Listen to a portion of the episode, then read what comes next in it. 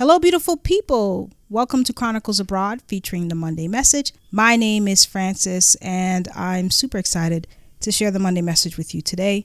I just want to say thank you so much for listening to the Monday Message. It means so much to me. And I've had some folks say how much they've enjoyed the Monday message. So that means a lot as well. But what means the most is that together we are expanding our consciousness. So every time you listen to content like this, you are expanding your consciousness. You are elevating yourself. And that is the first step to get through whatever it is that you're going through. And the goal of the Monday message is to encourage you to live out your best life, to live a life full of intention, and to really reconnect yourself with the power that's already inside of you. So, as I'm sharing this Monday message with you guys, full transparency, I'm having a super off day today. A lot of things kind of, I don't want to say went wrong, but I've just been really, really out of it. And it has to do with two things. One, not enough sleep. That will definitely make any of us moody. So, sleep is very important, guys. And the second of that is just I'm feeling a little bit out of alignment. And so, when I'm feeling like this, I have to really sit down with myself and process that and also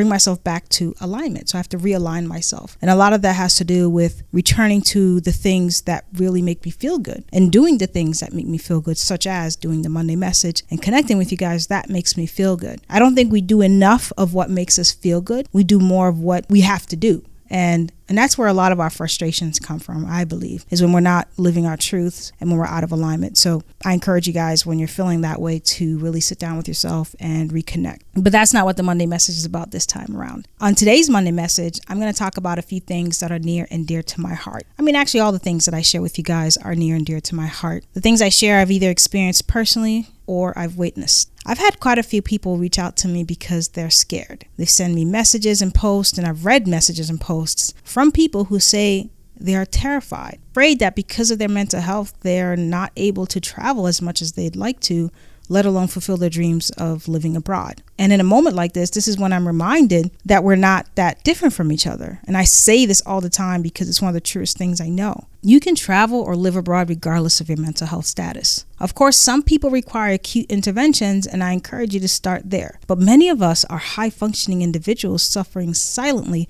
with all kinds of stuff, living the everyday life, going through the motions, getting stuff done, but still paralyzed by fear, anxiety, apprehension, and uncertainty. And I want you to know that you're not alone. When I decided to move abroad, I moved abroad with so much internal shit. I was totally lost in my career. I was balancing a terrible breakup from a longtime friend and a longtime partner. I brought all of my stuff with me and there wasn't anywhere I could escape. It's real easy to remain in the comforts of your environment and not be challenged to effectively face the stuff you're going through. And it's so easy to deflect, blame, shift, and ignore. But what I learned being abroad was that I could no longer run and hide from it. And all the stuff I thought I was doing to work through my stuff were just band aids. Traveling powerfully shifted my mindset. It showed me the value of life. And you know, we understand that. We know life is precious and everything else, but we're so caught up in our own stuff, we have a really difficult time seeing it. It's not until you travel outside of yourself that you can actually make those connections. And traveling showed me that I already had so much. It reignited me in ways that I never thought I could be reignited. Now, I can't say your experience is going to be exactly like mine because that's impossible. But what I can say is that there are a lot of us out there traveling with depression and anxiety, traveling extensively and living abroad, traveling with depression and anxiety and a bunch of other stuff. Traveling extensively and living abroad helps you to manage uncertainty, which I believe is the number one thing that we struggle with as human beings. I remember when I first visited Chiang Mai. This was after my partner and I went our separate ways. And on the second or third day, I had a complete meltdown in my hostel. It was the loneliest moment of my life. But I allowed myself to go through that moment because it was imperative to my healing. You see, what happens when you travel and you begin to navigate foreign countries, you develop a resiliency and confidence over time that you thought you didn't have. And I believe the reason I had that meltdown was because there was so much I was holding on to, but I wouldn't have known a lot of that had I not ventured alone into uncertainty and gotten away from my comfort zone. I say this to say you are not alone. We're here and we're here to listen and support you. I've met so many people on this journey who say, Yeah, me too. Oh, wow. Yeah, that was me.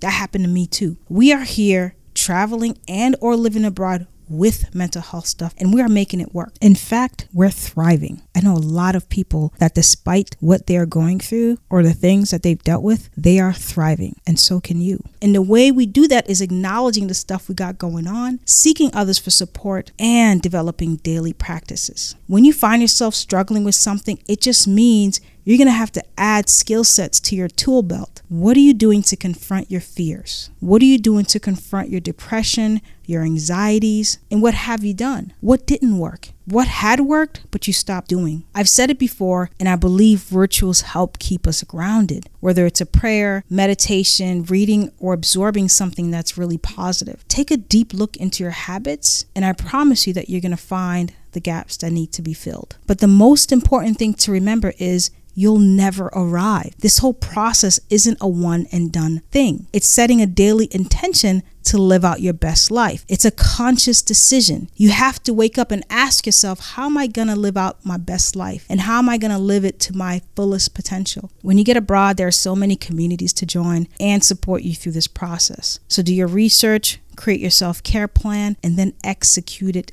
daily. But before you can do any of that, you must first believe in yourself. You have to first believe that you're not your depression, you're not your anxiety, you're not any of your mental health stuff. You are you. And you are great, you're unique, and you are so much more powerful than you give yourself credit. So I'm going to leave you with this. It's a question that Steve Jobs asks himself every morning before he started his day. If this day was my last, how would I live it? Well, thank you, folks, for listening to today's Monday message. I hope it resonated with you as much as it resonated with me. If you have any questions, comments, or concerns, please email me at info at chroniclesabroad.com. Please be sure to follow us at Instagram at chronicles underscore abroad, Twitter at chronicle without the S abroad, and of course, Facebook Chronicles Abroad. Be sure to catch us every Wednesday as we interview folks who are either traveling the world or living abroad.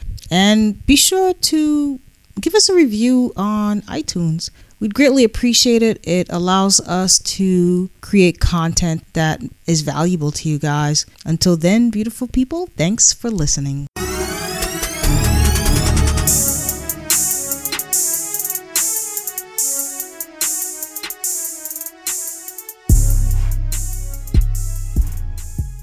Music by Almighty K Rock.